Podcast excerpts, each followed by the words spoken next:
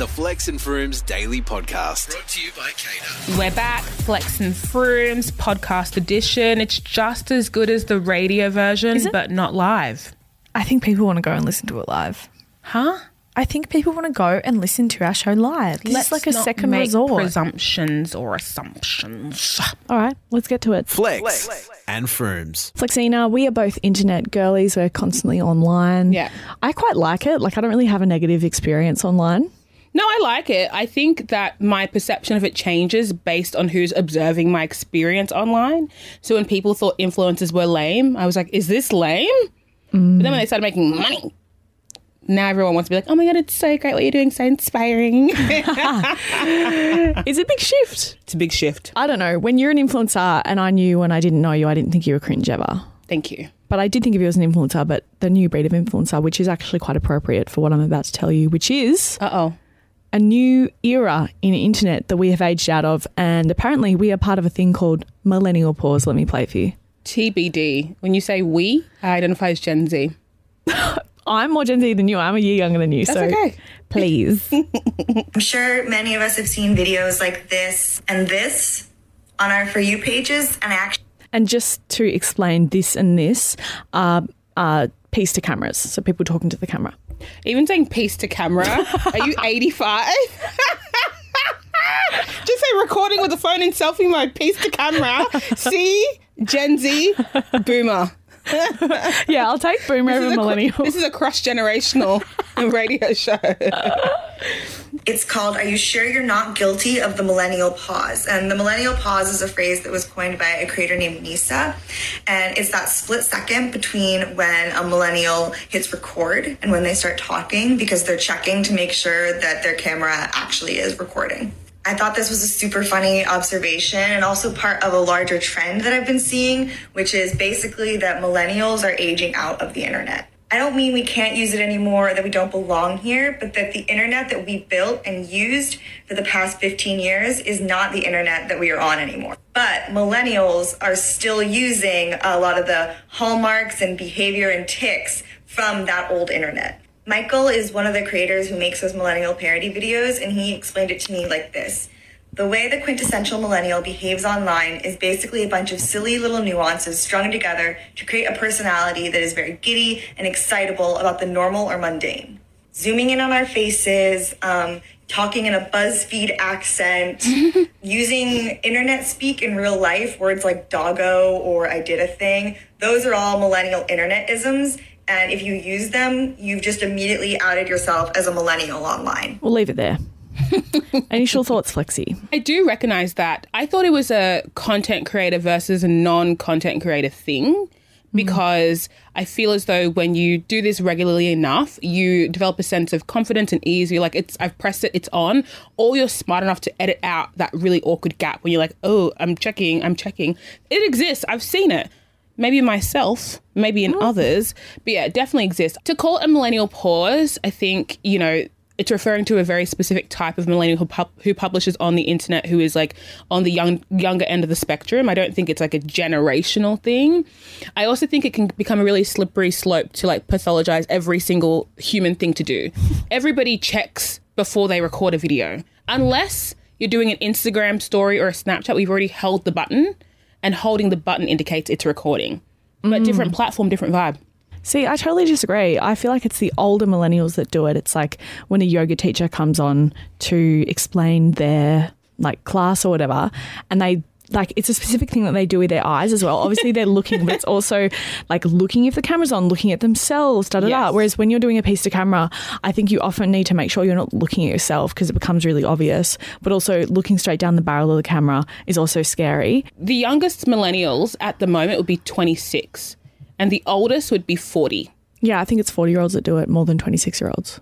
Yeah, wow. I also like pathologizing things because it's about time that millennials started getting some boomer treatment. and I was also thinking, like Gen Z, sure, Gen Zs that we aren't a part of, because again, I, I consider us cusp and more Gen Z adjacent. There's going to be things that they do that are then going to become embarrassing. Let me let me name a few. Uh, minions, minion obsessions, um, doing this. meow. Like How would you describe that? when you put your two pointer fingers together and you like do puppy dog eyes. I hate that. I hate that. Really, I love it. And I will say, I have been guilty of doing the millennial pause, but it's only when I started going on TikTok and making TikToks because if you record on Instagram, like I press the button straight away, it captures pretty much everything that you've said. But sometimes if you press it too quickly and start talking, it misses the first like vowel. Yeah, I agree. But on TikTok, You have the millennial breath though. When you start a sentence, you go, "It's do I? absolutely." What's the opposite? You like this is this is an example. I'll be like, "Hey, sweeties, it's is Flex and Frooms." You can be like, "Hey, everyone." Is that a bad thing, Brooke? I'm talking to our producer. Leave Brooke out of it. I like it because it's kind of like harking, harking back, harkening back to, um, you know, the oldie world of broadcasting. I'm just living my dream, and if everyone else doesn't like it, you know, you know what you've done just then. Now everyone listening to this is going to wait for the. and it's coming. Flex and Frooms. Right now, we have a bit of a moral dilemma. Listen to this. Do I tell my coworker that she is going to be laid off soon? Juicy. Basically, what's happened is that within the last year, they've had this sweet and hardworking employee on their team. However, despite working hard and putting in an extra effort, she's not able to meet the standards or catch up to the standards of the other co-workers. This person says, "Believe me when they say they've had they've had to put more than triple the amount of work that others do just to get to not even the same point. They're incredibly respectful, helpful, generous, hardworking, and considerate, and they're also quite older with this single income as their sole livelihood." Does that make sense? I don't know. Yeah, I get it. My work environment, however, can be toxic, with our manager practically announcing it to the team that this employee's hours will be cut and eventually terminated. Do I let my coworker know of their eventual fate so they can prepare, or do I continue to say nothing and wait in fear of repercussions? Additionally, I haven't been working for long. Is this naive to consider? Yike, yike, yike, yike, yike Hate it. it's a shame because the, just the way that work environments are set up, even if you are all friendly and chill and comfortable, it does feel a bit like a dog eat dog world. Like mm. you're all there for a joint reason, but the stakes are high for different people.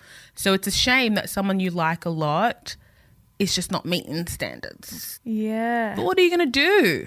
Do you be the one to break the bad news? I don't know. See, part of what I'm learning as I get older is that um, there is a, a virtue in minding your own business and not like letting your ego decide that you deserve to be the center of someone else's narrative just because you feel bad or feel good or whatever. But then on the other end of the spectrum, I really like considering that we're all responsible for each other. And so if I know this information, why wouldn't I tell her? Like, why wouldn't I share it with her? Why would I keep her out of the loop? It's her business. Why do I know? So, Flexi, this poor woman, let's call her Sandra. Sandra has been working at uh, a new company for quite a while. I think she's a new employee. She's busting her bussy to to be a good employee to try and get work done, but it's taking her three times as long to do a job that is quite easy. And we are trying to decide if it's worth uh, another employee who is our prota- protagonist in this uh, question. Should she let Sandra know that she's about to get cut? What do you reckon? Like, let's take it out of the context of Sandra and whoever. Is her name Sandra? Yeah, call her Sandra. Ah. Creative liberty. Let's just imagine we were in a similar scenario. Imagine the some of the old work environments you've been in, mm. where you where you can imagine this is happening to someone. What would you do? I feel like I have seen this happen before. Mm. Uh, have you? I'm trying. In some ways, yeah, I think Yeah. so. You know when someone's not pulling their weight and everyone knows it but them. Either they're quite a shy person or they're quite sweet or Yeah, they're yeah, new. yeah, yeah, yeah. They don't know the status quo. They're not gelling in terms of like social interactions in the office. If I was put in this situation, I would make hints to Sandra, but I wouldn't tell her outright. Just because you give me an example? uh, for example, I'd be like, oh, um, how did you feel about like that interaction? Like I might see someone in the office kind of like blowing them off or them like not really getting the work. Like, oh, how do you feel about that? I'd be like, yeah, damn, um, I've been in that position before. Like, do you think it's just not really like, do you like working here? Ah. kind of put it back on them. so do, do, do you even like this? bit of self reflection. yeah, and like put it Do you want to quit? put the seed of doubt in their head so they're questioning because whether or not they know it, you know when things aren't working. Like you know when you're not 100% gelling, I think for the for the most part. You might know it's as dire as you're going to about to get fired, but usually have some sort of idea. So I'd warm them up to it. My issue with telling them is that things change. They could have a glow up mm. and you know, they might get parlayed into a different role in the business and be fantastic at it. And then what do you look like? You look like A, you were trying to sabotage them, or B, you were getting in the way of someone else's business. It's like when you have an issue with a friend of yours and you tell another friend venting and then mm. they go and tell the friend, mm-hmm, not giving mm-hmm. you the not giving you the chance to tell your own story and give the reasons why. So if let's say this woman is hearing the chatter about Sandra needing to yeet off, she might not be hearing the whole story and she probably isn't equipped to tell her that news. She could probably be doing more harm because believe it or not, I haven't had very good experiences with HR. But HR's mm. there for a reason. I have never had proper HR before. I mean, that's that's pretty regular given you work in media. But even yeah, I think it's a media thing. The point you made before, this idea that things change, that the inf- that what the information was when you heard it might not be the outcome of what's going to happen, and so you intercepting at this very point could be the thing that derails what's happening. But I also feel like this issue with Sandra, may she rest in peace. I keep um, picturing Sandra Bullock in that movie where she's like on a lake. It reminds me of this myth of meritocracy, this idea that if you work really hard, you'll be rewarded fairly and compensated for your efforts, and that your efforts should mean that you're doing well or that you're improving. And it must be a weird thing for Sandra to eventually hear that even though you're working really hard, you're putting in three times the work, you're really, you know, lovely and charismatic, people like you, you're going to get fired. Mm. It's just not good enough. What kind of messaging is that? I also find that wouldn't it, this be the kind of employee to invest your time and energy into? Because very rarely do you find people who are pleasant to be around and willing to work to do the job hmm. with a little bit of direction. Could they not turn out to be someone who is amazing for the team? And this emphasis that this poster made on, you know, Sandra's a bit older. Hmm. It's like, okay, so you've set her up. Like, I've know I've known a bunch of incompetent young people who were just allowed to stay because the value of their presence was assumed to be higher because they're young and like you know young people know how to do stuff and you know that person's old they can't learn la la la. Still in this instance i say it's a dog eat dog world. You know our situations are never equally yoked. It's unfortunate but mind your business. Unless you really feel like you're going to ride for Sandra the full way through. Mm. Don't do this saviorism thing where you're going to jump in like I feel really bad. I really want to help Sandra. What are you going to what are you what are you willing to do? Like are you're going to talk to your higher ups for her? No. You know, you're going to step in when times get tough. Are You're going to vouch for her personally. If you're not really going to do what it takes to show up for her in a way that's going to be conducive to the outcome of her keeping her job, stay out of it, babe. Yeah. I want her to walk away and think, yeah, but the memories I made, I will cherish forever with these colleagues. Yeah. And make him just blame whoever's higher up than you. exactly. That's the goal. yes. Remain innocent, Yes. give uh, platitudes, vibe out. platitudes, cliches. The mo- the best thing you can do for Sandra is make the last couple months she has at work the most enjoyable. Free coffees. Yes, yes. Like laugh a little bit more, tell stories, enjoy. You know, see if you you know you know any friends in the grapevine who can hire her. Like that would be amazing. As for this job in Sandra, mm, it's, a shame. This is Flex and Frooms on CADA. Hey, I want to tell you a bit of a fact I read on the internet that I'm very surprised by. It did come from a verifiable, reputable source, worldatlas.com. The logo's a globe, so it looks legit to me. They have this tier list of the animals that kill the most people. What do you think is number one? Bees. Number two? Dogs. Number three? Um, bull ants. Wrong, wrong, and wrong. I'm going to read uh, from the most to the least kills. Number one, mosquitoes. I didn't know mosquitoes were animals, they were bugs, but beggars must be choosers. Are you serious? Um, yeah, I thought mosquitoes were bugs. Bugs are animals? I don't think so. That's a whole other thing. Two, humans. Humans kill humans. Oh, true. Well, then I didn't think we were animals. Right? That's what I'm saying. Followed by snake, dog, tsetse fly, assassin bug, freshwater snail, ascaris roundworm, tapeworm, and crocodile. Is that complete nonsense? I'm not sure. Where are these stats coming from? Don't ask.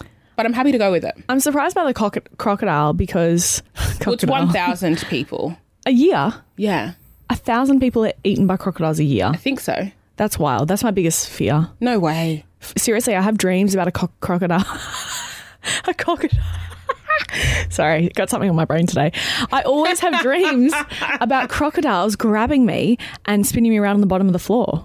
Like the, Oh, the floor of the ocean. yeah, oh, the, the river. They're not ocean animals. Oh, okay. Sorry. I'm so sorry. I'm so sorry. But actually, they could be, so don't take my word for it. Ah. This is Flex and Frooms on CADA. It's going to be a full show full of advice because the people need answers and life is really difficult to do alone. So why not lean on two girls from Australia? Uh, who have no psychology degrees and I guess some life experience. One Yeah, of us has more limited than other. Per- Perhaps I'll let you decide. This person says, Am I the asshole for telling my coworker I will cover up my shoulders when he starts wearing shoes? Off the bat, I'm very confused, but let's just see where, where this takes us. So, this person says, My workplace doesn't have a dress code, so everyone dresses very casually. Today, I was wearing a top with thin straps with long pants, and my shoulders were showing. Sounds chill to me, but I also wear uh, my whole midriff out at all times. One of the co workers, Brian, was giving me angry looks all day, and when I finally asked him what's wrong, he told me that he thought better of me than to dress in barely any clothes to work. At that moment, Giving virgin. No offense. at that moment, Brian was wearing pretty short shorts and was barefoot. Mm. he dressed like this the whole summer. The office is carpeted. He only puts on his slippers if he's going to the bathroom or the kitchen. Yuck. Tinea.